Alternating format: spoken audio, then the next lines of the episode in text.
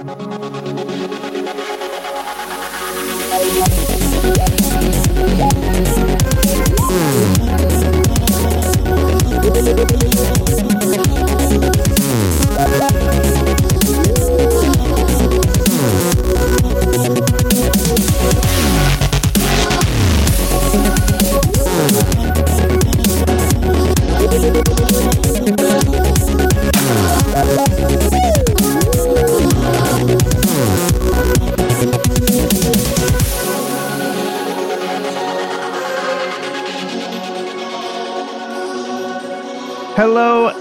Welcome to Open Mind UFO Radio. This is your host, Alejandro Rojas, and I am all by myself today. No Martin, no Lou Elizondo either, but don't worry, don't worry. I have a lot of good information. In fact, I think this is going to be better because what I decided is, you know, there are, I'm getting in a lot of questions for Lou Elizondo, who used to run that Pentagon program, the Advanced Aerospace Threat Identification Program. And I'm realizing, you know, a lot of people don't completely understand what ATIP was or what they did, and there's a lot of confusion. So I decided, you know, what would be a good idea is to share with you all kind of the timeline of how all this happened. You know, what happened when and and who. And I think that way people will have a better understanding of how all of this works before we go into the interview with Lou, which should be next week. If not next week, trust me, it's going to be very, very soon. Um, it'll probably be next week. And I'll still include in this timeline some exclusive information I've gotten from Lou recently uh, that others haven't. And actually, a lot of that will also be in the news that I'll be covering in just a minute. So we'll be going over this really important timeline here very soon, uh, just after the break. Uh, I also want to say, though, the news is really important this week, and I have some great stuff in there too uh, regarding all of this, including updates from Lou. But first, the intro Open Mind UFO Radio presents credible UFO news and information from a journalistic point of view. So, this is substantiated, credible information from the mainstream. We do, of course, have guests and, and we do speculate and things at time, but uh, we're calling speculation speculation. This isn't all just about speculation, whereas a lot of the UFO field is about myth- mythology and speculation. We're bringing you the facts and the details and the info, and right now is a very unique time in history because we're getting a lot of very credible information, great stuff. And so I'll be sharing sharing a lot of that with you throughout the show. So stay tuned. Uh, let's go ahead and get into that news first. So, if you go to openminds.tv, we've always got the news, the UFO headlines on the front page, and there have been some really important headlines uh, this week, and let's get into that. First of all, exclusive. The I team confirms the Pentagon did release the UFO videos. So there has been some question as to where the UFO videos that were in the New York Times article and that uh, To the Stars, this UFO organization started by Tom DeLonge, all came from. Uh, now, it's kind of funny because even though these questions exist, in the mainstream, nobody's really been asking about these. Why? Because when the world learned about these videos that they existed, it was through the New York Times. In December 2017, the New York Times had said, hey, you know, this Pentagon uh, project existed that was looking into UFOs. Here's details. Here's some cases they looked at. And it include these videos they said they got from the DoD. Now, when it comes to mainstream media, and I know a lot of you look uh, probably negative on mainstream media, but you know, and they they are they don't do their typical due diligence typically in the UFO uh, arena. But in this case, they certainly did. They held uh, this story to the standards that they hold all their other stories. So all the information that they presented was carefully vetted and uh, they were able to make sure that everything they received was real and on the up and up before they reported that. How can I say this with such strong confidence? It's because I'm one of the few people who have interviewed Leslie Kean, one of the authors of uh, the New York Times article, and she's confirmed all of this with us. Am I, uh, you know, I'm not also saying, emphasizing that, you know, I'm one of the few who have interviewed her uh, on this topic to make myself seem special. No, just the opposite. What's frustrating about this situation is there's a lot of people casting doubt and uh, also implying that there's some. Uh, poor reporting or that there are some people being uh, dishonest but they're not going to the sources of the information to even find that out. What's frustrating, and Leslie and I have talked about this lately, is that I'm one of the few people, if not the only person, that has asked her about many of these things, despite the number of people out there speculating and casting uh, suspicion and also uh, casting implications and, that are all completely accurate. So I've known this for a long time right after, you know, I interviewed her soon after that report came out. So we've had this information. We've known how she got this and and um and where and, and why they believe that, you know, these were definitely DoD videos. And in fact, I wrote an article on this, and I'll, I'll, talk to you guys about that in just a second. But a part of this was this form, the DD 1910. And this is a form that, uh, that essentially is used to present to the higher ups to say, hey, is it okay to release this information? Um, and then the information is released. Leslie, in our interview, uh, right after she helped with that New York Times article said that they had a copy of this DD 1910 and that and they verified it was real and that's one of the reasons they knew, you know, these videos came from the DoD. This form had said so. Well, the news is in this KLAS story that I'm talking about here is that finally we've been able to see this form. The New York Times did not release that form. No one has, despite a few people, uh, including myself, having seen a copy of the form, but nobody had permission to release it. Well, George Knapp finally got it with KLAS. Uh, George Knapp, of course, being a great investigative journalist. In fact, he's the go to guy really with this story. Um, I would think that maybe I'm the number two go to guy with this story. because I'm spending so much time to verify and get you information. But George Knapp is the best. I mean, George Knapp is really digging. He's going to Washington. He's getting all this great information. And he released the DD 1910, and thus he said the I team confirms the Pentagon did release the UFO videos. Well, there has been some doubt. And, you know, to be fair, uh, all of the doubt was, uh, it's not like all this doubt was silly. It was a little bit warranted in that uh, George, or I'm sorry, John Greenwald of the Black Vault uh, asked the DOD about these videos, and he wanted to see that form. Uh, but the DOD told him we had nothing to do with uh, the videos that were released. In fact, this is really important, their verbiage. So I'm going to read uh, exactly what they told him. They told John the DoD has not released the videos related to this program. So people are like, what? You know, uh, DoD didn't have anything to do with it, even though New York Times told us they had. So, uh, that's why people were questioning. It's one of the reasons people were legitimately questioning all of this. Well, when this KLAS story came out on May 1st, just uh, right after I released my last show, essentially, the uh, George John Greenwald got another response from the DoD, and it's kind of interesting that John Greenwald is the first one the DoD gives information to. In fact, here's what I predicted, and I'm not. I'm trying to be as nice as possible, but this is the truth. I predicted that John Greenwald would be the first one that would get a response from the DoD, and that uh, instead of just kind of putting out this response, that somehow it would be spun to criticize to the stars of Lou Elizondo as opposed to criticizing the DoD. Um, and sure enough, that's what happened. But what's spectacular, what's interesting is what they did tell John Greenwald. They told him that they confirmed that the DD 1910 is real. Uh, they did say at the end of their document that the submitter requested that the videos solely be uh, released solely for research and analysis purpose by the U.S. government agencies and industry partners and not for the general public release. So John said, uh, you know what? The DoD confirms they did not release these videos. But that's not really what happened here. They confirmed the DD 1910 is real, so they did confirm that uh, the documents were the they had released this video.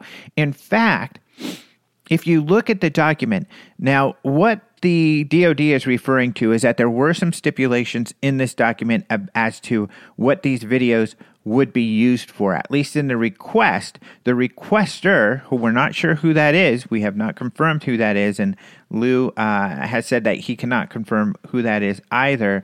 But this is what they wrote.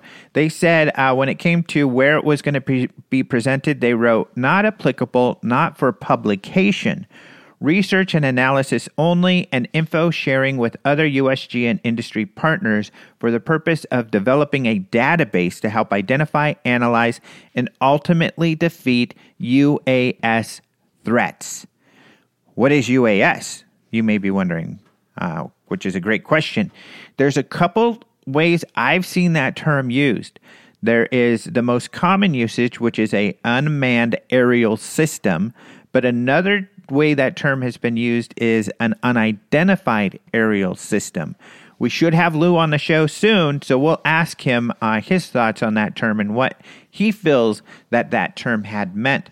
But what we do not see here is that it's not released for the general public. In fact, this document is to release information to the public. It's called a clearance request for public release, and it was approved on August 24th, 2017 and the videos were released. Nowhere on here does it say it's not released for the to the general public. In fact, it says it is for databases for industry partners, but it doesn't say that these databases cannot be public facing. The only thing it says is it's not for publication, but a publication is a publishing, like in a book or in a journal or in an article which in August 2017, apparently, you know, the request was not to do that. Some people are asking, well, then how did it get in the New York Times? Well, this document wasn't the document that released it to the New York Times. We don't necessarily know. We have some information, and I'll share that for, with you, uh, new information from Leslie, who's essentially saying, yes, they're real. Uh, you know, we were given these videos and we verified they're real, so I'm not even sure why there's any question here. So, the DoD's comment to John Greenwald was not accurate. It it was released to the general public.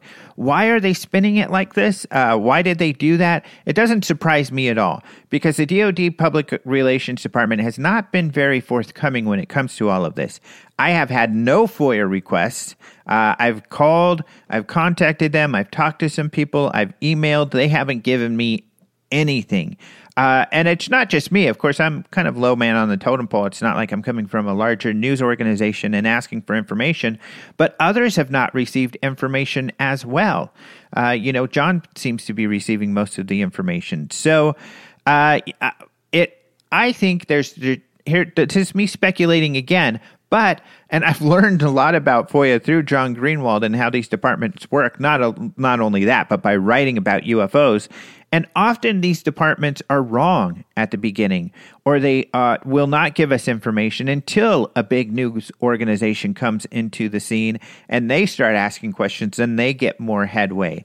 Or they'll tell us they don't have records and it turns out that they do. And that's why a, a public, you know, uh, relations department is just for that, what the public is going to see, um, you know, a spin and making it a positive story for that military organization. So I don't think they wanted to just outright address that they were lying. I mean, I think that would have been the honest way to do it. And maybe they weren't lying, maybe they were wrong. And we've seen this before where they said, we did not know that there actually was information related to this, which is fair and probably honest. And that's probably what should have been done in this case is that we were not aware of this document. It turns out that the DoD did release these videos. That would have been an honest way to do it. But to say that it wasn't released for general public release is just not accurate um, at all. And even if it wasn't, um, again, this document does not um, bar, you know, these databases to be from being public facing. I mean, this was a public release. That's what this document was for, and that's what happened here. So, just to make you all clear on that, there have been some other people who have piped in a bit. So, like I said, Leslie Kean has, uh, she actually posted my story, which was a follow up to, uh, you know, George Knapp's story, which kind of clarified some of these questions about these details. Leslie Kean wrote uh, when she posted my story For those following what I believe to be unnecessary controversy about the source of the DoD videos, if we at the Times did not have this document from a reliable source, we would not have stated that the videos were from the DoD. She even went further to make a comment later on thanks to Alejandro and Nick Pope. And thanks for all the comments. Nick Pope had jumped in and said, you know, he, he could verify that New York Times, you know, really scrutinizes if information before it comes out, so it's got to be legit. Um, so she goes on to say, Nick makes a strong point about the rigor of the New York Times. We at the Times received the DD Form 1910, which clears the three videos for public release in late 2017 with no redactions. This was one of many documents that Ralph and I brought to our initial meeting with Mark Mazzetti at the New York Times. We could never have published the video- videos otherwise. The document was provided confidentially from a reliable source and was without question legitimate. It and other documents and interviews must remain confidential as requested by our sources. No need for all the wheels that have been spinning questions, uh, questioning ATIP and our story. The Times has the highest bar of any media. In the story, we clearly describe the purpose of ATIP and its focus, and so did Senator Reid, and some people even seem to question that. We also knew that the program was ongoing despite what the DoD told us, and it is not surprising to me that ATIP materials are not surfacing through FOIA requests. The program was too obscure, with only a handful of people even aware of it, buried along with hundreds of other such programs in the massive Pentagon system. I learned from my FOIA lawsuit against NASA, which was settled in my favor in federal court and lasted years, how hard it can be to get access to documents through FOIA. We got nothing, but this did not for one instant lead me to doubt the veracity of the Kecksburg case. And of course, it was the Kecksburg case that she had sued NASA over to get documents, and she didn't get any documents. They essentially said they lost them, and she even got to go to the facilities where they were like, you know, come see for yourself. And sure enough, the documents were not there. So, you know, now you have it from multiple sources, not just me, you know, uh, really, even though the DOD is kind of essentially trying to spin this, uh, these are definitely you know, uh, as George Knapp here says, George Knapp says the request specifies the three videos Go Fast, Gimbal, and FLIR, which was the original name of the Tic Tac encounter. Um, personal information was redacted, but the document shows authorization for release was granted on August 24th, 2017. The I team also acquired the Department of Defense directive, which spells out how the release procedure works. The form shows the videos were released by the book.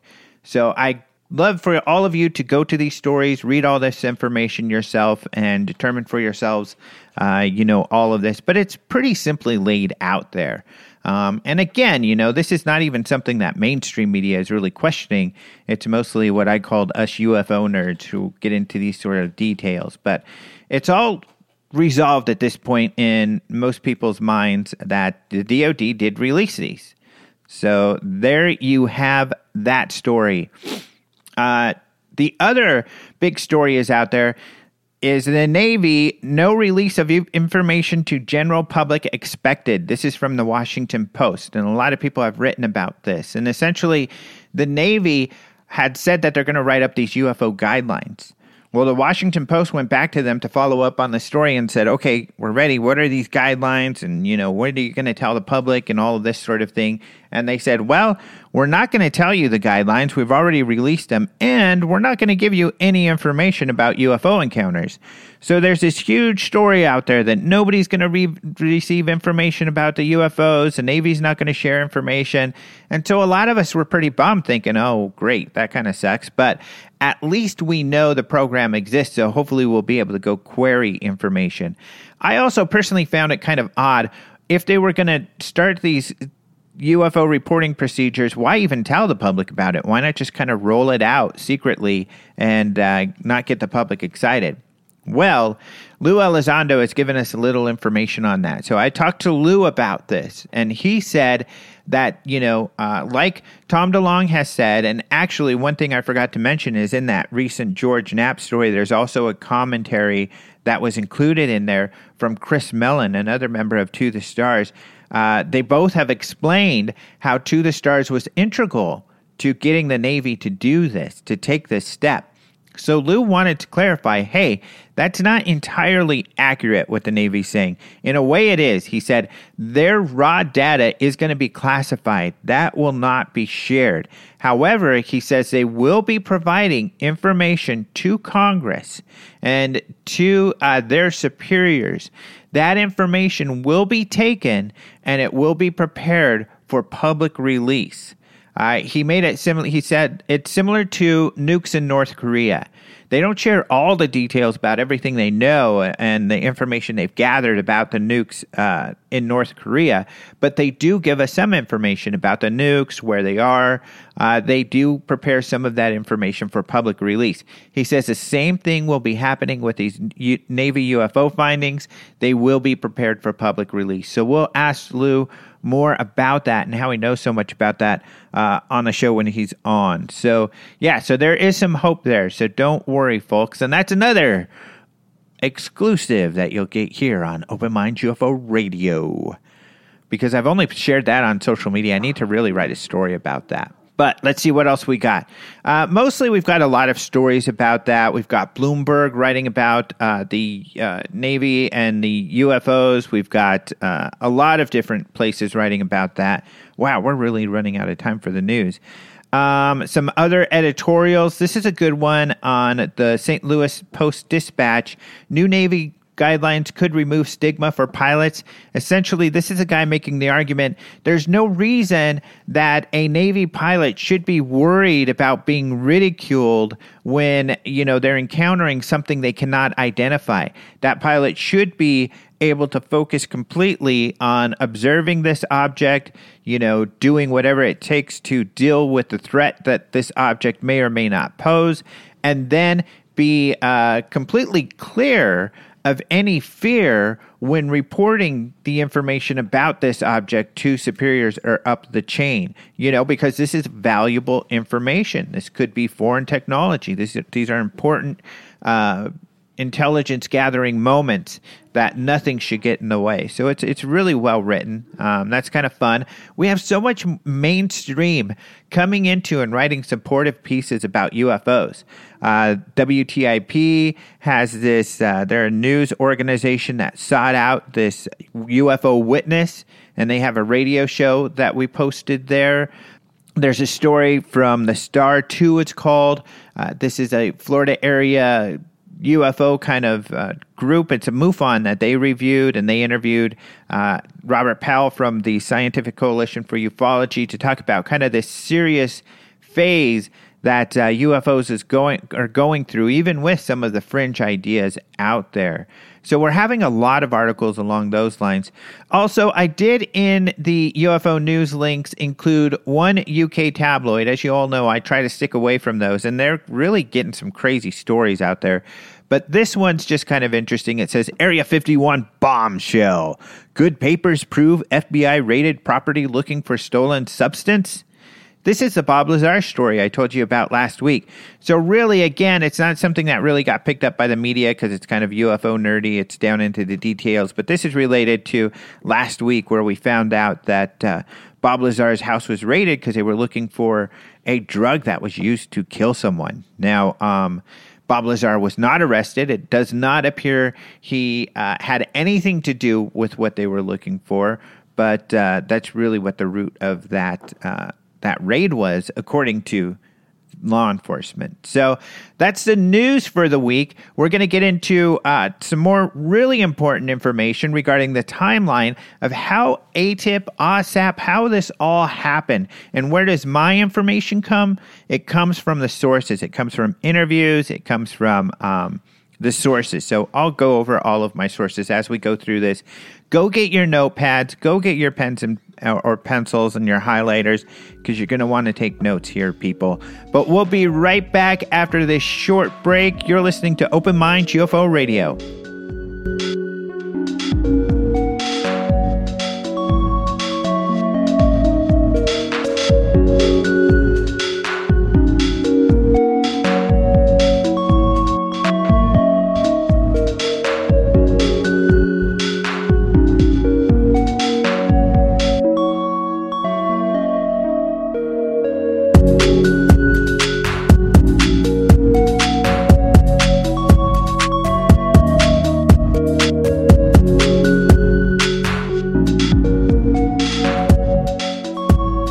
Welcome back to Open Mind UFO Radio. I am your host, Alejandro Rojas, and we are going to be talking about OSEP, ATIP, and TTSA. What the heck is all that alphabet soup? Well, OSEP is the Advanced Aerospace Weapon System Application Program.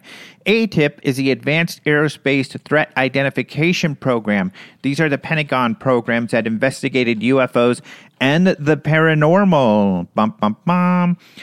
TSA, that is To the Stars Academy. That was created by Tom DeLonge. And uh, the guy who ran the Pentagon program, ATIP, Luis Elizondo, now works with To the Stars. To the Stars also includes very, very high level officials who have retired but have an interest in UFOs and are pursuing that interest with Lou and Tom and, and others. That includes Chris Mellon. Uh, he's a very important individual. He uh, used to work for, uh, he was the deputy, deputy assistant secretary of defense for intelligence in the Clinton and Bush administrations. Um, he's worked at Capitol Hill for many years. He was the minority staff director of the Senate Select Committee on Intelligence, uh, a number of things. So essentially, he's been working in Washington in the intelligence field at these very high level positions for a very long time. And now he's working for a UFO company. Of course, there's Luis Elizondo, who we've talked about. Another one of these individuals is Steve Justice.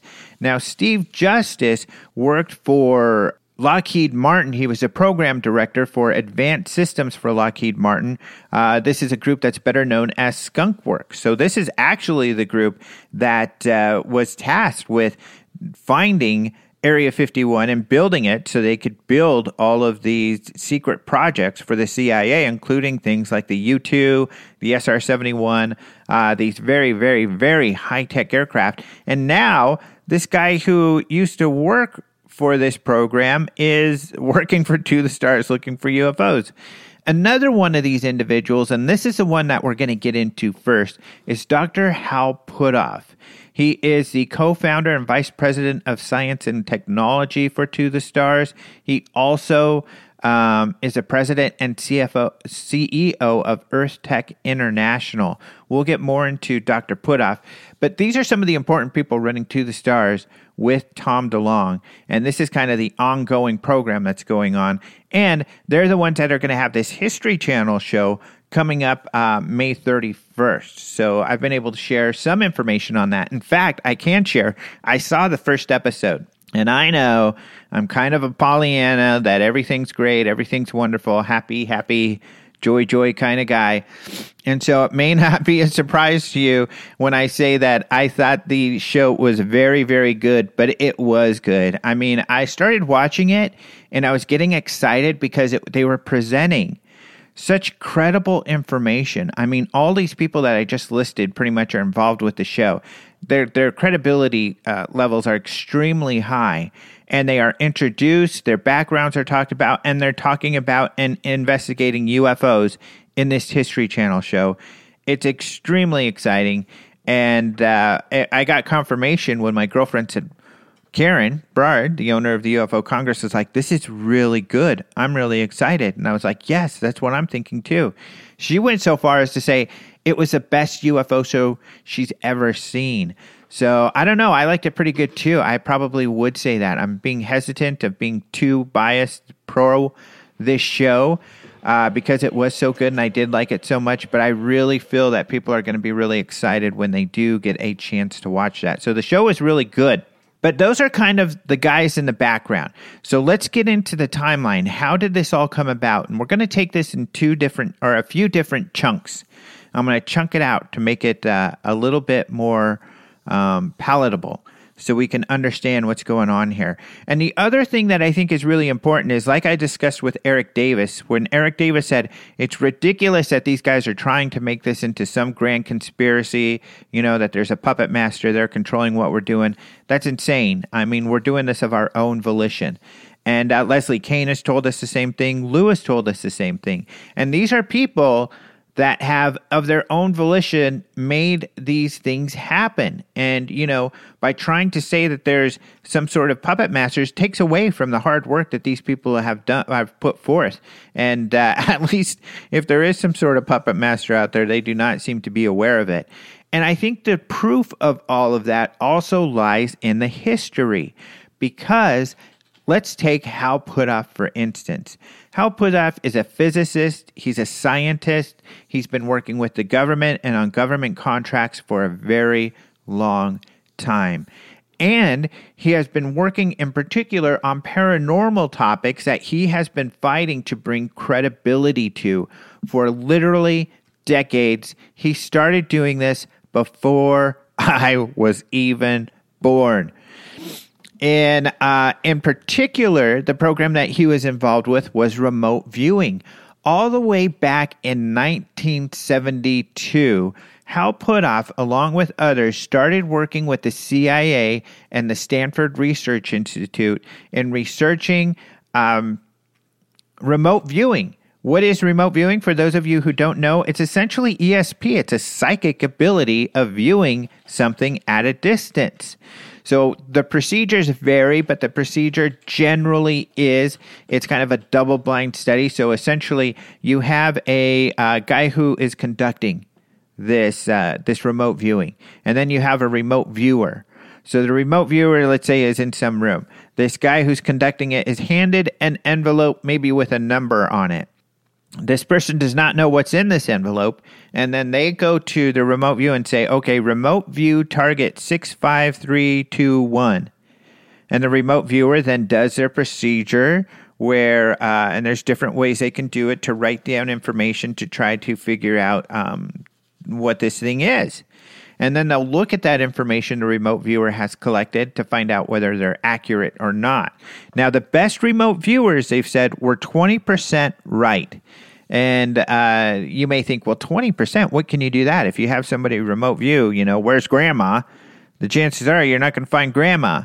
But the way it was put to me in an interview on this, you know, podcast by uh, one of the main remote viewers, Joe McMoneagle, was that hey, 20% is better than nothing. If you've got a cold case, you know, you've got no leads, you don't know who murdered Jane Doe, you can try the remote viewers and at least you have a 20% chance that you're going to get some information that's going to help you find someone whereas it's better than 0% and their program supposedly worked. There's a really good documentary out called third eye uh, spies and it reviews this whole program.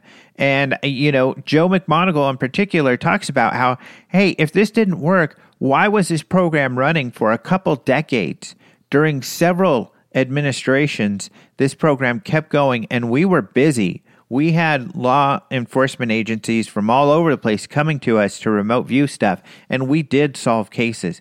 You've got to see this this documentary. But essentially, Hal Puthoff, Russell Targ was another scientist involved. There were other scientists. Uh, Kit Green, I believe, was involved. Another guy who is a medical scientist who works with um, with uh, with the CIA. Uh, you know, some of these others were involved. Now, this program eventually ended in 1995. There were d- various remote viewing programs. The one in particular that the CIA had was called Stargate. It went through different names, but that was its last name. But why did it end? Allegedly, it ended because religious people in the government, these religious cabals, we just use that word because they are fairly organized, felt that this was demonic, that this ESP stuff should not be done. The government should not be involved with any of this stuff because it's demonic and it closed down. So, this story is important for a couple reasons. Uh, the religious aspect we'll get into, and you've heard you know me talk about this before, but we'll talk about this some more in a minute, especially when we talk about ATIP. But the other side of this story and why it's important is it shows that this gentleman, Hal Puthoff, he's been working in the science field in these paranormal topics for decades before I was born, trying to get the uh, the government to pay attention to paranormal phenomena, that some of it's legit and it can be used. Um, and also, uh, you know, making it publicly more palatable for people to see that there is something serious to this. And some of you have probably seen remote viewing stories, so they are getting out there that, hey, wow, this remote viewing thing is something that really happened. Puthoff is still doing that. And uh, essentially, when he moved forward, or some of what uh, he was able to do uh, after remote viewing was work with Bob Bigelow. So, this is the next section of the story we're going to talk about. And it's another historical piece, which is Bob Bigelow. So, who is this guy? Bob Bigelow is a, a real estate guy. He made billions of dollars in real estate in Las Vegas. But he's also been into the paranormal, mostly because of a sighting that his uh, grandparents have had had. So when he had amassed enough money, he decided, you know what, I'm going to spend some of my billions of dollars on researching the paranormal to find out what the heck's going on. In 1995, the same year that the Stargate program ended, he created a group called NIDS, the National Institute for Discovery Sciences. He gathered a bunch of scientists, and essentially what they wanted to do was research the paranormal. He actually funded a lot of projects out there, and they did quite a few investigations, and they created papers related to these investigations. These days, these papers are a bit hard to find, actually. Uh, one of those was on black triangles. What was interesting there is that they looked in the government to find out if there were any black triangle aircraft, especially that had propulsion systems that were um, exotic, so something that we might not recognize, to see are they ours or are they someone else's. NIDS actually determined we do not have black triangles that maneuver in the way these witnesses are talking about. This phenomena is something that is not human related. Um, so that's the sort of reports that they were doing. In 1996 um, is when the Skinwalker Ranch started to become a big deal. So, Skinwalker Ranch, of course, is where uh, all this paranormal stuff was happening. We know about Skinwalker Ranch because of George Knapp. He wrote an article or a book with Colm Kelleher, which was NID's lead scientist. In 2005, they wrote this book about Skinwalker. So, we heard about all this weird stuff. Well, I'm not sure when. I've got to get this piece in here, actually. Sometime between 1996 and 1999, uh, Bigelow actually bought Skinwalker Ranch and put a bunch of scientists there to start to research it. Um, that's when George Knapp said he first visited Skinwalker Ranch. All kinds of weird stuff happened there. Of course, we talked to Jeremy uh, Corbell about that with his Skinwalker movie. Definitely go see his movie and read the book if you're interested in the Skinwalker. Lots of crazy stuff happened there. And we also talked to Eric Davis last week. So, Eric Davis talked to us about some of the weird stuff that he experienced as one of those NID scientists at Skinwalker with us last week. Um, he's also the guy who saw, and we kind of alluded to this, but I've already talked about it, and that's why I didn't have him describe it because we were running out of time and I had lots of questions for him. But he's one of the guys who, like two in the morning, uh, they're looking down in the valley and they see this orb, and this orb keeps growing. And then they see in this orb what looks like a, a bipedal, um, you know, entity some like creature that crawls out of this orb and then the orb disappears so, uh, you know, that was something he witnessed. That's one of the weird, weird things that happened there. So, things began to slow down actually at the ranch, paranormal wise, in the early 2000s. This is a lot of this we heard from George Knapp himself when he was on this show just a few months ago. When things slowed down, then George Knapp was allowed to write uh, some Skinwalker articles and then also write the Skinwalker book and that book came out in 2005. So, uh, you know, later on, Robert Bigelow was interviewed by 60 Minutes, and he talked about how he knows there are aliens here. He knows that UFOs, uh, some of them are, are aircraft, you know, or spacecraft that are piloted by aliens. Uh, that aliens are here, and he he knows this through research, and he spent so much money on it, and he's certain of that. Uh, he's certainly more certain of all that than I am, but uh, he is, you know, this is a guy, in other words, who has a lot of money, who through his own will decided to make this happen. Now, more lately, he's been more uh, bit more hesitant about getting involved with the, the paranormal, at least in a public way, because he started this uh, company called Bigelow Aerospace back in, uh, you know what? I need to get that date. Uh, let me look that up for you all. But he started Bigelow Aerospace somewhere in the early 2000s. But this, of course, was a company uh, to create aerospace products. He wanted to get into the space industry, just like Elon Musk and, and Bezos and all of these others. So he worked with NASA, and NASA was shuttling this program. They were getting rid of this program where they had these inflatable habitats. So Robert Bigelow bought that project and then started to develop this. Um, this is around 2002 when Bigelow uh, got involved.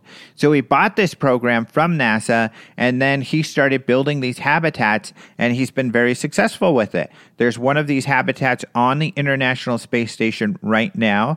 There are two others that are just floating around in orbit by themselves. And what he hopes to do is to sell these platforms to NASA or to private companies or even individuals so anybody can have a platform in space. These platforms also work for uh, bases. You could create a moon base, you can create a, uh, you can do all kinds of things with them. And because they're inflatable, you know they they're compact so they can fit in the nose cone of a rocket and go up there and be dropped off. And then they inflate. So uh, and the skin is actually tougher than the the rigid material that they currently use like for the international space station. You'd be safer in one of bigelow's habitats than the rest of the space station because uh, the material's stronger and it uh, it's less penetrable than uh, the rest of the structure so that's what Bigelow is up to since the early 2000s. So that's kind of, you know, I the reason I think all of this history is so important, and I think many, many do not realize this, especially in the mainstream, that these guys have an entire history, a whole lifetime of researching the paranormal and working and in some cases spending millions and millions of dollars to scientifically investigate the paranormal and to make it more credible uh, for the general public. This is all what happened before any of this ATIP stuff. But now let's move on to Tom DeLonge. And the reason I'm moving to Tom DeLonge next is that publicly, this is what we began to hear next. This is how the public began to hear about more going on behind the scenes, and we heard it from a very unlikely source, Tom DeLonge. So let's get back up to here. So now we're moving into the future. So, Tom DeLonge, one of the first stories that he uh, came out with regarding his interest in UFOs was with the Rolling Stone. And let's see, when was this story? This was in uh, April of 2016. He did an interview about leaving Blink, Blink 182. That's the band that Tom DeLonge used to be the front man for, a very popular band to this day, even without him. He talked to Rolling Stone about leaving Blink 182 for UFOs. He said that he was working with a lot of people behind the scenes, including government insiders, to release this incredible information about UFOs. Of course, people were kind of like, yeah, right, you know, who's going to believe this ro- goofy rock star? And he did share some pretty odd opinions on UFOs. At least odd to me. Um, it it well odd in that uh, they seem like unlikely stories. Uh, there are stories if you go to UFO conference or if you listen to, you know, a lot of the UFO mythology out there, they're not that different from those ideas that you know UFOs are here. There could be a secret space program and and battles with aliens and some kind of out there ideas. But a lot of people, you know, I used to entertain more of those ideas before I did more research into all of this, and now I'm more skeptical of that those ideas. But you know, that was the kind of things he was talking about at times. So people weren't taking him that seriously. In July of 2016, Tom DeLonge then posted something on Instagram. It was a picture of the gates at Area 51, and he said he met with a multi star general who gave him, who helped him out on his quest to getting UFO information. He said that this general essentially told him that he'll help him with people, getting him in touch with people. And this general also alluded to that, you know, this is a real thing and that he had seen an alien body. So it got a little more interesting there, but still, I think people were like, well, how can you trust this guy? Um, how w- can you trust this this rock star that any of this is true? He could be making it up, and it just doesn't ring credible. Why would these people, these insiders, work with this goofy rock star guy? You know, um, that's what people had felt, and uh, and luckily at this time I had already known Tom DeLonge. Uh, he worked with Open Minds and reposted some of our stories, including mine, on his website, Strange Times. So we at least were conversing. Uh, some of my colleagues had. Uh, um, Jason and Maureen had done an interview with him, and so we were familiar with him and his work at this time. So we knew he was into this stuff. So at least I was uh, actually a little less skeptical than the rest of the world because I at least I knew that he was serious about all this stuff. And I didn't think that he would lie to anybody, and especially us. So uh, that was not his mo. You know, he he would share information even if it felt dubious. It was something that he believed to be the case. Surprisingly, to everyone, including us, or at least including me, in July 2016, we began to find out that Tom DeLonge was telling the truth because at this time, this is when John Podesta's emails began to come out in WikiLeaks. John Podesta was the uh, manager of Hillary Clinton's presidential campaign. And we hear about all the time right now about the Russians uh, hacking and sharing information that hurt Hillary Clinton's campaign. And of course, the Mueller report, all of this is all about that. Well, in those emails that were leaked, were a number of emails that were between Tom DeLonge and John Podesta. So going back, some of the earliest ones were from 19 or from 2015. And for instance, there were emails. Uh, one of those was real. I felt was really interesting, and this is one that I think is very revealing. A lot of people have asked why Tom DeLonge. Here's what I think is the answer to that question. In one of these emails, one from September 2015, this is from DeLonge to Podesta, he wrote the general's thoughts. And this apparently uh, is regarding a memo that the White House would release about UFOs. That's the assumption. And let me read this and let me see. You guys could could see what you think. Uh, but that seems to be the case. General thoughts, it says. I was thinking a bit more about a White House memo or what a White House memo should say. Something like these points to all federal agencies.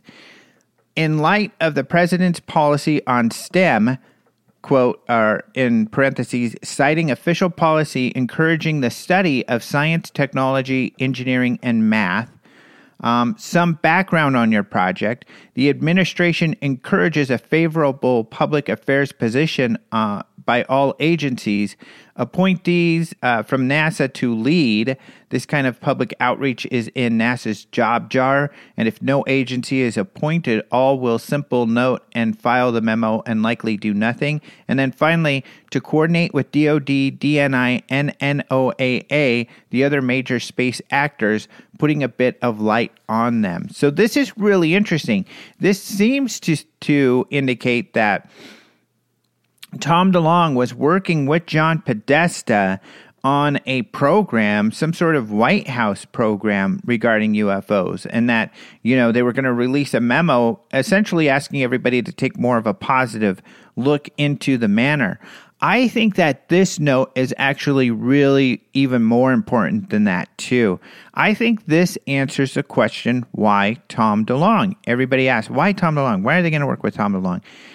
STEM is a big deal across the board. This whole science, technology, engineering, and math initiative, and to get kids interested in science.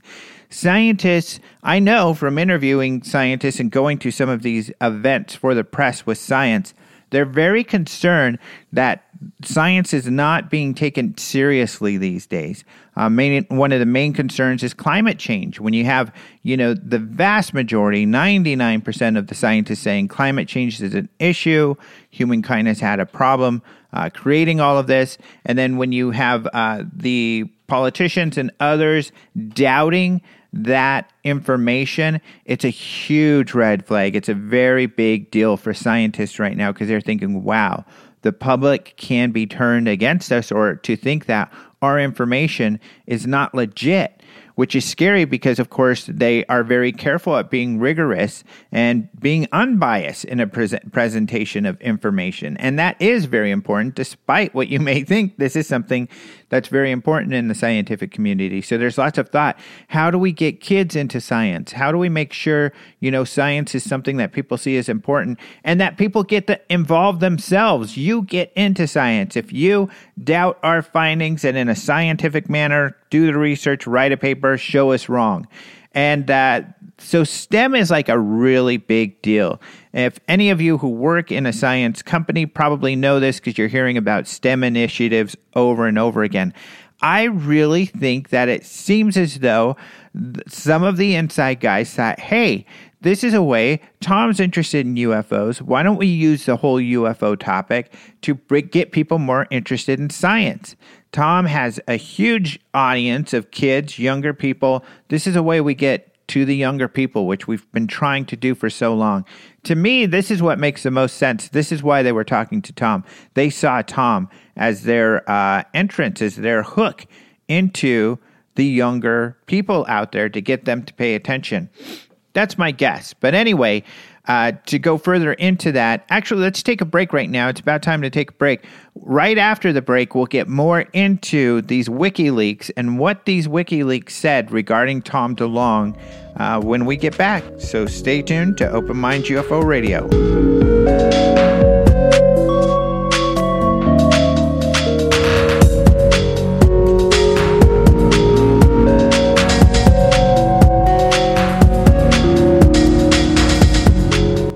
Welcome back to Open Mind UFO Radio. I am your host, Alejandro Rojas. So let's get into the last section of this. We were talking about Tom DeLonge and uh, these WikiLeaks that came out that showed he really was working with the military. I told you just now about the WikiLeaks that talked about the STEM initiatives and how that was an important aspect to all of this. And that's why I think that they took Tom so seriously and why they wanted to work with him. Um, how seriously? Well, we found out in these WikiLeaks that not only was uh, you know Tom DeLonge talking with John Podesta, uh, we also found out you know uh, that he was working with another person named uh, McCasland. Um, this is a general who was in command of the U.S. Air Force's research laboratories at Wright Patterson Air Force Base. We also found that John Podesta created a meeting with Tom DeLonge, McCasland, and also a retired Major General Michael Carey he worked with the U.S. Air Force. He was the special assistant to the commander of Air Force Space Command at Peterson Air Force Base. Peterson is in California, or I'm sorry, Colorado, in Colorado Springs. Actually, it's at the base of NORAD. So NORAD was that, you know, is that big mountain that we have a base under it. Um, also, there was an executive vice president and general manager of the advanced development programs at Lockheed Martin. This is Skunkworks. So this is a different Skunkworks guy. Uh, his name is Robert Weiss, who also was in this meeting. So interesting that it's different than Steve Justice, a different person that is with To the Stars. Anyway, we don't know what they talked about in that meeting. That meeting took place on January 25th, 2016, but we know the meeting took place. Um, also, there was another email on January 25th where it appears that Tom DeLonge emailed uh, John Podesta to say that, hey, General McCasland sounded like he was a skeptic in that meeting, but he's not a skeptic. He's told me a lot of different stuff, and we've worked together over uh, a period of time. So he just wanted to let John Podesta know that McCasland is not as skeptical as he seemed in whatever meeting that they had. So all of this was going on even before he talked to the Rolling Stone. So he was absolutely telling the truth when he said he was having these very high level meetings um, behind the scenes with high level people in the government. He really was. And uh, for that, to the uh, frustration of many people in the field. Uh, in February of 2017, we then gave at the International UFO Congress, uh, which was owned by Open Minds at the time, and I certainly take credit for having a lot to do with this decision uh, even though people got so upset with me, even some of my friends, we gave him the UFO Researcher of the Year award.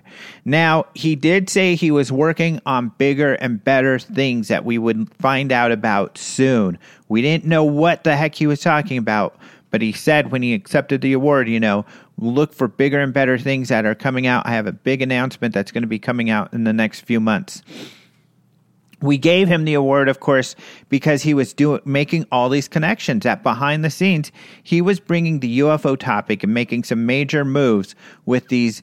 I mean, Wright Patterson is where Blue Book was, and he's working with a guy who runs the labs at Wright Patterson. Air Force Space Command. Enough said. Uh, Lockheed Skunk Works, the Area 51 people. I mean, for God's sakes, he was getting to the top of the top.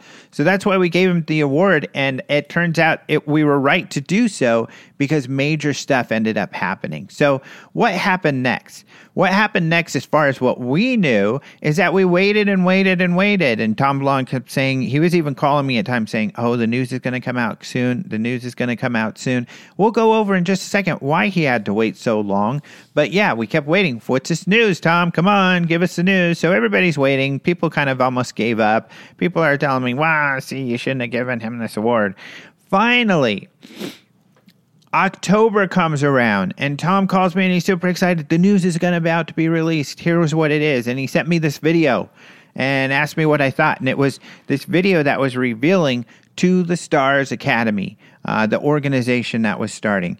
And I thought it was great. I was, my jaw dropped because I didn't know these names. These were a whole different group of credible people that he's working with with To the Stars than uh, his previous meeting with John Podesta. So this is even more insiders that he's working with so closely that they're going to join this organization and create this organization to look for UFOs with him. So it was shocking news. Um, the next day on the 4th, it was announced um, Leslie Kean. uh, write a, uh, well, no, I'm sorry. It was on uh, the 10th that Leslie Kean wrote an article about To the Stars for the Huffington Post, giving a lot of details. And then the official press conference to announce To the Stars was October 11. So I had Leslie Kean on, I think in October. Uh, soon after the announcement to talk about her article and the organization. And one of the things that we were talking about was what's up with this guy named Lou Elizondo who's saying he was a, a intelligent senior intelligence official and had been working about with with the Pentagon on UFOs since 2008 or something like that. We were like, WTF? This was extremely shocking to us. Leslie and I kind of felt like, wow, it seems like, are we the only ones who really care about this? Nobody's really mentioning it.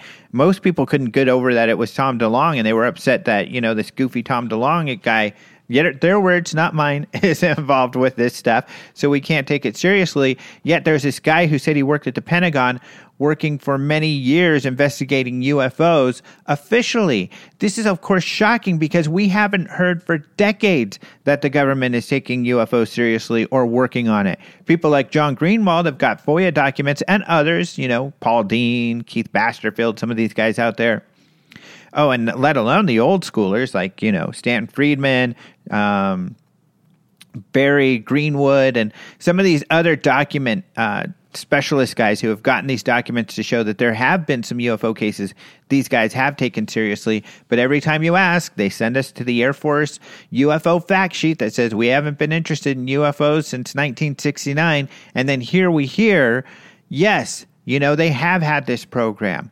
Um, you know, at this time, of course, it's the holidays and everything, and everybody's thinking, including me, I'm thinking, how do I get to this guy? How do I interview this guy? Uh, and during all of this, December 16, 2017, the day of infamy uh, happened, and Leslie Kean and Ralph Blumenthal and were able to, along with another New York Times writer, and that's Sarah Baum. So sorry, I forgot her name. I'll bring that up. But uh, they all write this article about Lou Elizondo and ATIP. And of course, that is what makes huge news, and everything starts happening uh, from that point on. It was Helen Cooper was the other art, uh, person who wrote that article. But again, then in January, I interview Leslie again, and I'm like, "What? How did you do this?" And essentially, she took it upon herself. She, uh, Ralph Blumenthal is a writer, writes for the New York Times. He, he's into UFOs as well. And they were like, you know what? We need to highlight this. This is a big, big deal. We need to make this happen. So, uh, as I read in that thing earlier in the show. You know, she and Ralph went to the New York Times and said, Look, this is a big deal. We need to write an article. They said, Sure, but we're going to have to scrutinize the heck out of it. And we're going to verify every little piece of minute information that you give us. So it took them a long time to write it, but they got it together. The story came out in December and uh, the rest is history. Really, really important stuff. So that's how this all came about as far as getting released. But, you know, I, I think what we need to remember here, uh, and I'm going to reiterate this again the history is really important. Hal Puthoff, Eric Davis, Robert Bigelow, Colm Kelleher, George Knapp, these are all people, and John Alexander. Uh, these are all people who were involved with all of this for decades. Tom DeLonge, uh, number one on top of that list. Uh, he not involved for decades, but for a period of time. They took it upon themselves to go discover this information, to work on this information, to bring credibility to this information, and to get this information to the public. It was years and years and years in the making, and nowhere in any of this, at least have I seen or been able to discover any hidden hand that has manipulated this whole process. And I've asked those involved, is there some sort of, you know, um, something at work here, this grand plan of soft disclosure, slowly telling people about the UFO situation so we can release more. And at least none of these people uh, have said that they uh, they have any inkling of anything going on like that. And of course, people are going to say, well, of course they don't. They're part of the conspiracy. But these are many different people. These are not necessarily people who are close or who work together a ton. Some of these people do work together a lot, but some don't. They're all different people coming at this independently on their own. And I think that's really, really important to keep in mind because, again, when you make, and I really subscribe to this idea, extraordinary claims uh, require extraordinary evidence. If you're going to claim that something else is going on, you need proof. You need to show that somehow. And uh, trust me, I am looking for any impropriety, uh, you know, discrepancy I can see. And I challenge, I, I, think all of you know that in my interviews. Um, I even challenged Eric Davis on a couple things last week. I will challenge my the people I interview if I find information that is questionable, uh, so we can get answers. But I'm going to get into that now. So I'm going to get into ATIP and OSAP and how that all came about and when. Because there's been a lot of questions around that. You know, when did this happen? When did that happen? And why are people saying things differently? And are they lying? You know, is, are people lying because uh, I can't understand how this happened and that happened what happened?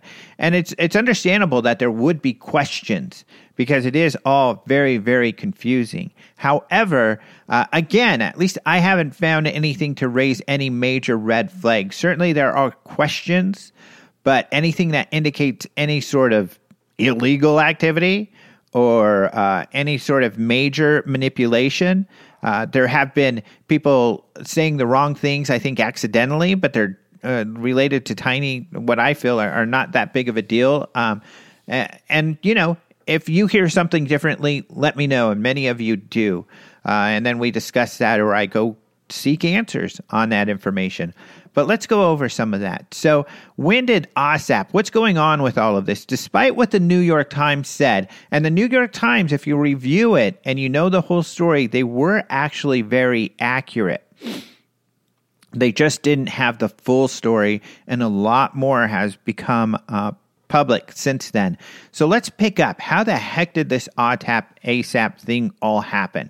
Well, we talked about how George Knapp and Colm Kelleher in 2005 released that book, Hunt for the Skinwalker. It was a big deal. Uh, it did very well. Everybody who read it loves it. I think anybody who's read it uh, and is into this stuff, it's one of the their top, you know, books in their collection that they refer to. An amazing book, I think. Just that, uh, you know, these scientists go to try to to figure out this phenomena and they're tricked and they say that they were outsmarted at every term. John alexander says whatever was happening there is a precognitive uh, sentient phenomena. In other words that it was precognitive in that it seemed to know what they were going to do before they were doing it. It was cognitive or um, sentient in that it seemed to have an intelligence behind it uh, and so that's why he uses that term. And, and others are similar. We asked Eric Davis about that last week, and he said, yeah, it did seem to outsmart us. We couldn't figure out what was going on. So everybody, Colm Kelleher, I've asked about this, they all pretty much say the same thing. Um, I think George Knapp, when we interviewed him. So Skinwalker was a big deal. Well, it turns out a guy at the DIA heard about Skinwalker, and even the New York Times mentioned this, and that the DIA guy said, Hey, can I go meet you at uh, the Skinwalker Ranch? Now, the New York Times just referred to it as kind of a living laboratory for Bigelow and his research into the paranormal. They didn't get into the more detail like we have. Um, and actually, that played a bigger role than the New York Times apparently even knew. And I'll get into that as well. Because when this DIA guy, and this wasn't in the Times, went to Skinwalker Ranch, there hadn't been paranormal activity in the ranch for a long period of time. But immediately, in 2007, when this DIA guy visited the ranch, he had a paranormal experience that was supposedly a really big deal. It was very personal to him. He felt that, you know, I guess that, uh, and this is according to George Knapp in the interview, that somehow this phenomenon knew him. It was very like personal, personal experience. So it had a really big impact on him. Uh, although the uh, the DIA, what the New York Times says is after the DIA met with Bigelow, that's when they approached Harry Reid to create this uh, program to investigate UFOs. But actually, and we learned this from George Knapp and others, but George Knapp was our, our main source for this uh, on our show, that George Knapp, and I've actually gotten this from Lou Elizondo as well, that this DIA guy wanted to create a program to investigate Skinwalker Ranch and all the paranormal stuff that was going on there, including UFOs. Harry Reid said, Great idea. He goes to uh, Republican St- Ted Stevens and Democrat uh, Daniel Inouye uh, from Hawaii. Uh, Ted Stevens is from Alaska.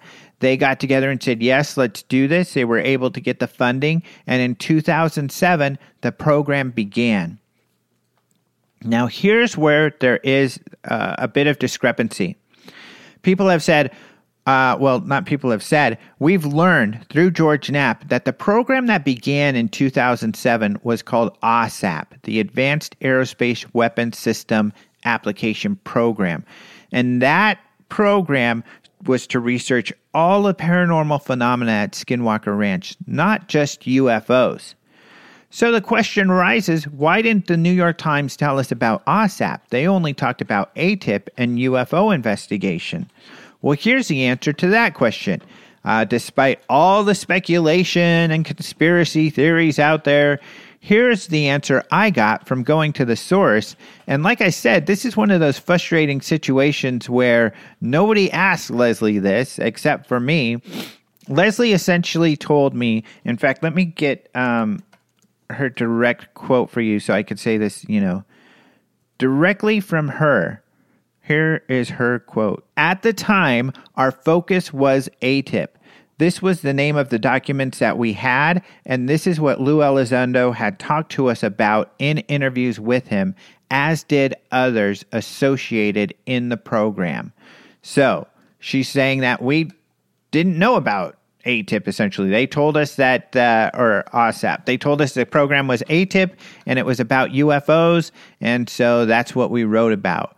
So the question then is, why didn't anybody tell them about OSAP? So I went to Lou Elizondo and I, I asked him about some of the details. So what's going on here? Why didn't the New York Times know about OSAP? What he told me is essentially, and I wrote this in a story called uh, From OSAP to ATIP, but he said, and, and I got to say in my article, OSAP to ATIP, which clarifies all of this, uh, I double checked with Lou that it was 100% accurate, everything that I put there. But essentially, he said, Well, New York Times didn't ask me about OSAP. They asked me about ATIP. I was involved with the ATIP side of things and the UFO side of things. So they didn't ask about OSAP. I didn't feel it was my place to say anything about OSAP because I didn't run that program. So I didn't tell them anything about OSAP. So it's that simple. That's why the New York Times wrote about ATIP. So then the question is well, what's the difference between OSAP and ATIP? And here's what is important to understand OSAP was a paranormal project, it was about all the paranormal. ATIP was about UFOs, and that's the simple way to put it. OSAP and ATIP. There's OSAP was a paranormal, ATIP was UFOs some people ask, well, why has Eric Davis, like in our last week when I asked him about ATIP, and he said, I don't even know where they came with. And Harry Reid pulled that out straight out of nowhere. Um, others have made some comments, I think Puthoff even, where they weren't sure about how this had all happened. That's because there was a lot going on behind the scenes that people weren't aware of, that only the administrators of the program, like Lou Elizondo and his superior or Harry Reid, were aware of. So not everybody knew. So Hal Puthoff and Eric Davis, they were contracted by OSAP. OSAP when it was created, they uh, you know had a, a, list of of reports that they wanted, and they contracted out to get these reports. So all that you know, Davis and Puthoff, for example, who were the the scientists creating these papers, are working on organizing all that. They knew they were contracted by OSAP to do this, and that's what they were doing you know some of the information that we found out and uh, you know bringing bigelow involved and why he's involved is that Bigelow uh, was contracted by OSAP to do some of the information, do some of the uh, footwork or most of the footwork. Uh, you know, this number of $22 million has been batted around. That's essentially the budget that OSAP had that uh, went to Bigelow uh, to do this work, to hire uh, people like Puthoff and Davis uh, to do all of this. And in fact, to do this work, Bigelow created a whole program, a new department to his Bigelow Aerospace called BAASS. BAASS stands for Bigelow Aerospace Advanced Space Studies. And there have some, been some questions about that. Bigelow said, in order to work with OSAP, I created this, this, this group called BAASS, Bigelow Aerospace um, Advanced System Studies. But some people have said, well, OSAP started in 2007, but BAASS didn't start till, and uh, you know, well, BAASS they didn't begin or or until 2008. So how could that have happened? Uh, what was that discrepancy of a year? Well, you know, just the program has to start before they hire a contractor because the program has to start. You need to hire staff. You need the staff to figure out what they need as far as contract work, and they have to create the contract, and all this work has to be done so then they can go out and solicit a contract for a program that's existing. That's what was going on in 2007. That's why BAASS didn't really start uh, and get contracted until 2008 for any of people that are curious about that piece. But uh, so, anyways, the OSAP to ATIP, why did that happen? Well, early on, as soon as they began, essentially, they were getting, it was the same religious cabal. It was the same people inside the government uh, that uh, had taken down the remote viewing that Hal Puthoff had, uh, you know, experience with they also felt that this paranormal stuff that was going on on Skinwalker, which is scary and weird, had to have been demonic. And they were serious that they did not want the government getting involved with this demonic stuff. How do we know this? We know this from George Knapp. He told us this when we did his interview. But also, um, Luis Elizondo wrote a Medium article where he also talked about this. He said, you know, these religious people, uh, some of them are my friends. I think they're good people. Uh, they're they're doing what they think is best. I just completely disagree that we should put our heads in the sand and ignore important data because we believe it's demonic. I mean, that for him makes it seem like we should even more so want to be interested in researching it so we understand any potential threats.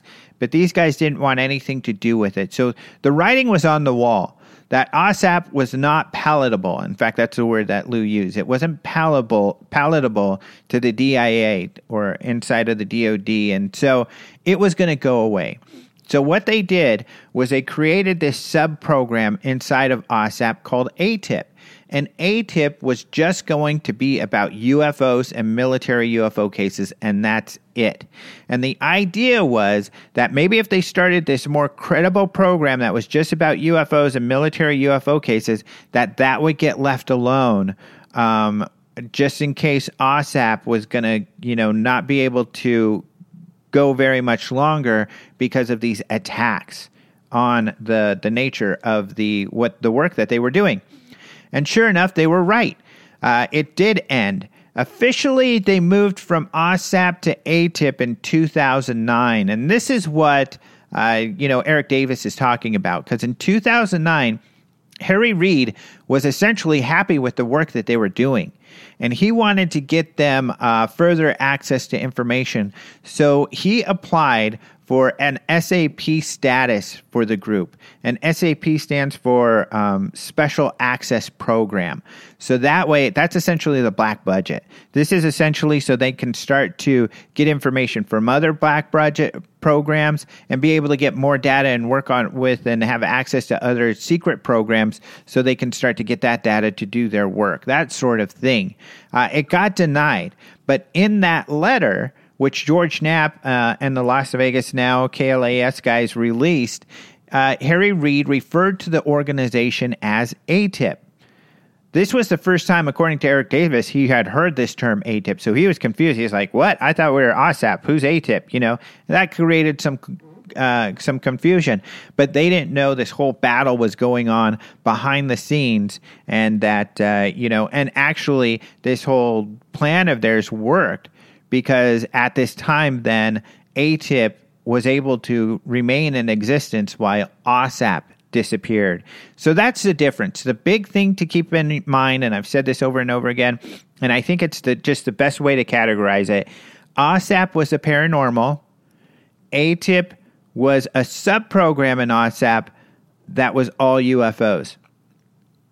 OSAP was scrutinized and essentially taken down by these religious cabals, the, these religious people who didn't want that, that program existing, and so it went away, but ATIP remained.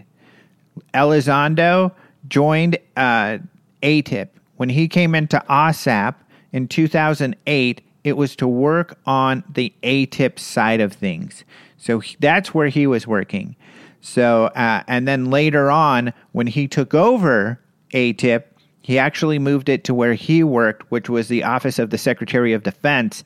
So uh, the program actually moved from the DIA, the Defense Intelligence Agency, over to the OSD, the Office of the Secretary of Defense, technically. It's kind of a technical thing, but that happened in 2010 uh, when Elizondo took over the program. So there's the timeline. That's essentially what happened. Uh, a couple other things that happened during this time, interesting enough, there was the MUFON project. So I had mentioned that with Eric Davis. You know, uh, MUFON partnered with BAASS back in 2009 i was actually essentially uh, i was a, a, functional director so i was in on board meetings i was part of mufon leadership when this all went down i was their spokesperson essentially so in 2009, when this partnership happened, uh, what I didn't know at the time was that, you know, BAASS had this partnership with the DIA, uh, which is, of course, extraordinary, which is very interesting. So I asked, you know, uh, Eric Davis, and I've asked BAASS, but they haven't wanted Bigelow Aerospace, but they're, they're very tight lipped. Essentially my individual connections say they can't say anything. And uh, the i've gone to the press department and they have not said anything either. They said they were working on getting me an answer but they haven't. So they just don't want to say that uh, you know mufon was funded at, uh, under this program. I don't know why they don't want to say anything, but they really don't say anything to anybody about anything. I think they just want to keep at arm's length with all of this. So I haven't got a confirmation. Eric Davis said, I wasn't working on that problem program, but that's what I understand. And it would make sense because if BAASS was created for the express purpose of working with OSAP and ATIP, then it would make sense that a MUFON partnership with BAASS would be part of all of that. So, not that that matters really, I think, too much because it makes sense. You're going to start looking at UFOs. Well, let's make a partnership with the people that are gathering the most UFO information and have boots on the ground investigating UFOs. So, it makes sense that they would work with MUFON. That didn't work out very well. My uh, personal kind of take on all of that is that MUFON is a uh, you know, it's a hobby kind of thing. It is a volunteer organization. So MUFON doesn't have, you know, permanent staff that can work with Bigelow's permanent staff to, you know, interface in a way that they're used to working with third parties. It's a volunteer organization where people are doing their best when they have time. So it wasn't really as tight of a or professional as a, a relationship as uh, either groups kind of had hoped for. although I got to say, for myself and I think the rest of the board and most of the people involved at MUFON, it was very fruitful and it was very, uh, it was a great relationship. But uh, not everybody felt that way and, and things fell apart. But uh, it was only a uh, pilot program at first. That was to last a few months. And then it ended at the end of that pilot program because it just wasn't going to work as, uh, you know, you can read about. So that's what had happened there. But that's the difference. That's why how OSAP turned into ATIP. But another thing to remember is, you know, Elizondo was getting cases from the military, very good cases. Of course, the Nimitz case was one of those, and that uh, that was his job. He did not look into UFO history. He did not look into Roswell or, you know, Bob Lazar or Dulce or any of these other stories, Rendlesham, let's say. He had not looked into any of that other stuff before. And the way he puts it, because that's what he tells us, is that he didn't want his mind to be, he didn't want any preconceived notions set in his mind. He wanted to look at these military cases and judge them on uh, their own volition, of their own, you know, information that came along with them. And so that's what he did. And uh, he found some very credible cases, and he found that there are indeed instances where our military is interacting with uh, technology that seems to be beyond what is humanly possible to make. And uh, that really uh, and this is somewhere another area where people have questions. That really to him was shocking. He tried to get that information up the ladder to say, look, we're getting into some really cool stuff here, but nobody seemed to want to take it seriously. That frustrated him. Eventually, he leaves in early October. When he leaves, he says, and this is from my own interviews with him, he says that he really was just going to go get a job hopefully do some work with UFOs because he had an interest, but he wasn't expecting to be, you know, Mr. UFO truther or Mr. UFO disclosure or anything like that. Uh, but when he left, which makes sense because as we've talked about all these tie-ins, people like Hal Puthoff, who worked at with ATIP and Bigelow, um, you know, and is working with To the Stars. People on the inside, you know, somehow one of these people told Tom DeLonge, hey, this is a guy you got to talk to. Tom DeLonge gets a hold of Elizondo and says, hey, I'm creating uh, an organization to research UFOs with some very high level individuals, some of them you've worked with before. Would you be interested? And Elizondo said, heck yeah. He loves this topic. His whole purpose was to share with the public these amazing occurrences. So he said, heck yeah, I want to join you. He joined To the Stars, and he's been able to do just what he wanted investigate this stuff, share information with the public. The information that has been shared with the public has been so impactful to the public that uh, they have gotten a lot of attention from leadership in all the military branches and the Congress. We know that uh, the To the Stars, some of the To the Stars guys, along with witnesses from Nimitz, have been able to talk to several different committees at Congress, several different Congress people, and also military leaders, and that they did have a large influence on the Navy saying, okay, we're going to take this stuff seriously. We're going to take reports seriously. And that's why these guys would know because they were there behind the scenes how this is going to play out in the future. And they are confident, Lou is confident, that information will be shared from these the Navy cases with the public in the future. So there we go. I hope this cleared up a lot for all of you as far as how this all worked.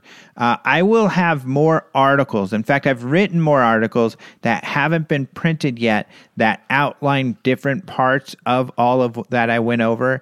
And I am also putting to this together in other formats for you all so you can have uh, more comprehensive pieces of material that you can review to understand how all of this happened. It's all very, very complicated.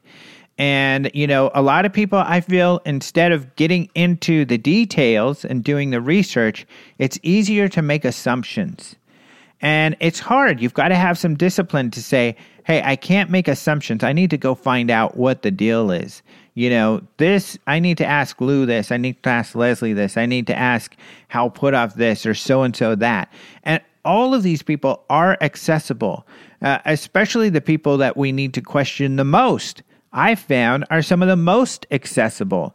So really, uh, I think that uh, that it's incumbent upon us to do good research and reporting to at least get their input first, even if we have evidence to counter what they're telling us or even if other parties say something different, then it's upon us to find out why are they saying something different. Why is Eric Davis saying, you know, he didn't know about ATIP and Harry Reid created the word a, the term ATIP? Why? As he said, he said, "Well, I didn't know. I didn't know any of that. Lou would know better." Which is true. And so Lou's told us why this has happened. So uh, all of these questions are discoverable. We've just got to ask those questions and, uh, you know, get into the muck, get into the details because the details are important. And to me, the details tell a much more interesting story.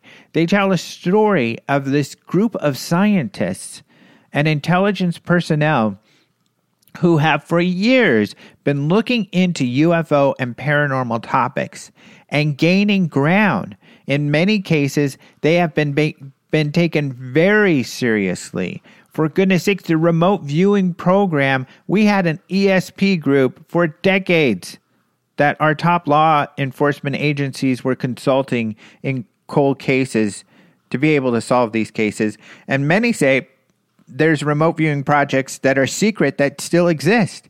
And we do know there are third party companies, remote viewing companies, that are contracted by law enforcement and others today in today's world.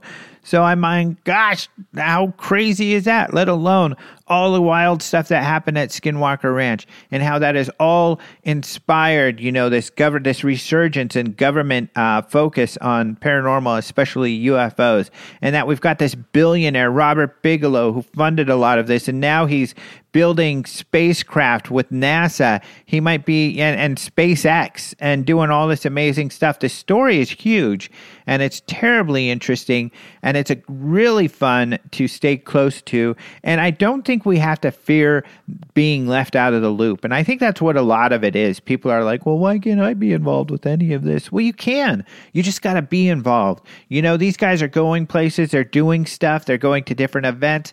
You can be there, you can meet them, you can talk talk, you can be involved. You can get involved in the different forums that they're all talking at or, or looking at. You can watch the upcoming history show and share that information.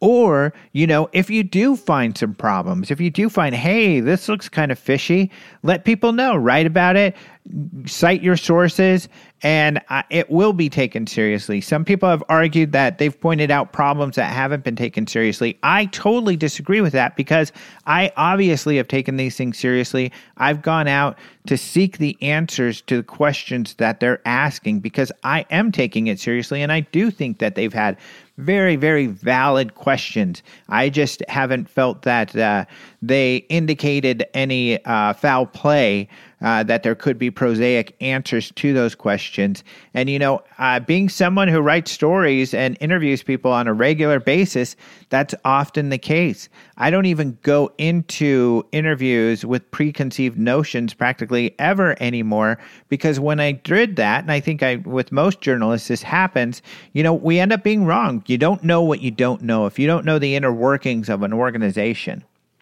you're not going to know why this happened or that happened until you ask. And then you get a better understanding, and then you know why this or that may have happened. And often, you know, it just makes sense. It's people trying to do their jobs and uh, coming up with solutions or way to do things that uh, you may not have predicted. So, uh, which makes complete sense. We don't do these jobs. That's why I bring to the table the interviews that I do. People like Nick Pope people like John Alexander who have government experience working in these fields, Eric Davis, um, and then our buddies who are looking at all of this, like Joe Murgia and and um, Mike DeMonte and Danny Silva, who have questions, and there's gaps in the information. We're all looking to uh, get this information out because then we can all work together to get this information out. Um, so I hope you appreciated this show. If this generated more questions for you, which I'm sure it did, uh, you know, send those emails to uh, contact at openminds.tv or any other. You can contact me via my Patreon or Facebook or Twitter. A lot of people are sending me questions. Send those my way because this interview with Lou and I is going to happen. And even though we're waiting on the History Channel to kind of give us the uh, green light on the interview, as you can tell uh, from uh, in between the interview happens and uh, and uh, and now, uh, I get a chance to talk to Lou, and I will get some answers to questions that arise uh, in between then. So I'll keep asking questions until the interview, but hopefully the very next show will be the interview. But anyway, let me give you some other news. Otherwise, the UFO Congress is going in full force. We have lots of speakers being added to the list on a regular basis. So go to ufocongress.com and look at the speaker list if you haven't recently. I mean, I think there were new speakers added yesterday. As soon as I'm done talking to you here, I'm going to add more information. So lots of information going up there, and the speaker list is getting better and better. And look, trust us, it will continue to get better and better. So check that out. Also, the save 50, I told you last week how you could save 50 bucks uh, on conference tickets. Well, that's over. But I'll tell you a little secret. We have a save 40 coupon. So you can still save 40 bucks if you go and you order one of the package ticket ticket deals, use the code save 40. Code save 40 at checkout. That is save all uppercase 40 and you'll get $40 off your ticket package when you go to ufocongress.com and get tickets. You're going to want tickets, there's no doubt about it. Go look at the list of people we have up there. Great list of people and we're going to have more cool people added. So you just you're going to have to be there. Martin's going to be there. If he were here, he'll tell you. Next week I'll have him tell you. So check out ufocongress.com. There's also new products. You know, a lot of people are scampering for and they're always wanting, hey, where can I get that UFO, uh, hovering UFO Bluetooth speaker that I see behind you sometimes when you do videos and stuff? Well, you can get that at the UFO Congress store. There's only a couple left. We got a batch in uh, just a week or so ago. And like I told you, they go fast and they are almost gone already, but we still, still do have a few left. So you could go find those at the UFO Congress store. You can also get t-shirts and stuff like that. Lots of that cool kind of stuff there too. So check that out, ufocongress.com and uh, get there as soon as you can. Otherwise, go to openminds.tv to find all of the latest news and latest radio programs. Also, if you go to my Patreon, or actually, I have a blog, alejandrorojas.com. I always keep forgetting to tell people about my blog, alejandrorojas.com and that's where I post all my stories. Some of times it's just links to my stories, but everything I'm doing you'll find at alejandrorojas.com. But uh, you'll notice I'm posting lots of stories on my Patreon, and I am for my subscribers posting some uh, exclusive stuff there. So uh, at my Patreon, you can find a lot of exclusive information that you're not going to find anywhere else. And in fact, I am going this weekend to David Marler's wedding, and uh, some of our UFO buddies will be there. So I'll get more there. The last piece I have was an interview with David Marler. He wrote a book about triangular UFOs, and he shared with us his favorite triangle UFO case and his thoughts on this Navy project. So he shared a lot of great stuff with us. Uh, prior to that, I had, uh, what did I have? I had some other pictures and stuff. Uh, oh, with, um, um, our good buddy who's speaking at the conference and is on Ancient Aliens. He's one of the main dudes on Ancient Aliens, and he's a good buddy, good guy, David Hatcher Childress. So I posted a picture uh, that he shared with me.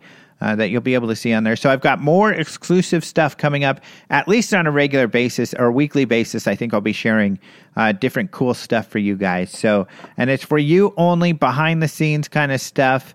Uh, really cool stuff. And, and you can get that by being a uh, patron on my Patreon site. And, you know, you can do that for as little as a buck a month. So, and that's a huge help for me. So please do go do that. You'll get exclusive content and uh, it'll help me keep in the UFO business. So for those of you who have done that, I want to say thank you. And let's read down this list. So I want to say thank you to Kurt, to Kevin, to Tracy, to William, to Rob, to Robert, to Carrie, to Don, to Marcel, to Dave, to Steve, to Brian, to John, to Ray, to Christine, to Brian, to Mitch, to Neil, to Dennis, to Patrick, to Larry, to Matt, Mitchell, Abraham, Alex, Michael, Nike, Nicole, Duncan, Jode, Micah, Darth, Sean, Steve, Clinton, Ruben, Robert, Christopher, Jeff, Kevin, Craig, Jean Pierre, Richard, and Rory. I want to say thank you all so much for becoming patrons. Uh, and thank you all for the great response since I've been requesting for people to become patrons too. It's, it's so much fun to have a community, you know, where we can share and all together have a fascination with this topic and share this credible, cool information. So thank you all so much for being part of the community. Thank you to Martin Willis for usually doing the news with us. Thank you, of course, to uh, Caleb Hanks, who does the opening and close music. Thank you to Systematics for the bumper music. And especially thank you to all of you, whether you're a patron, patron, Patreon patron or not, for listening to the show. I hope you enjoyed it. Join us next week for another exciting show. I've got tons of interviews lined up, let alone the Elizondo one. Really great stuff coming up. So stay tuned. Until next time, adios, muchachos.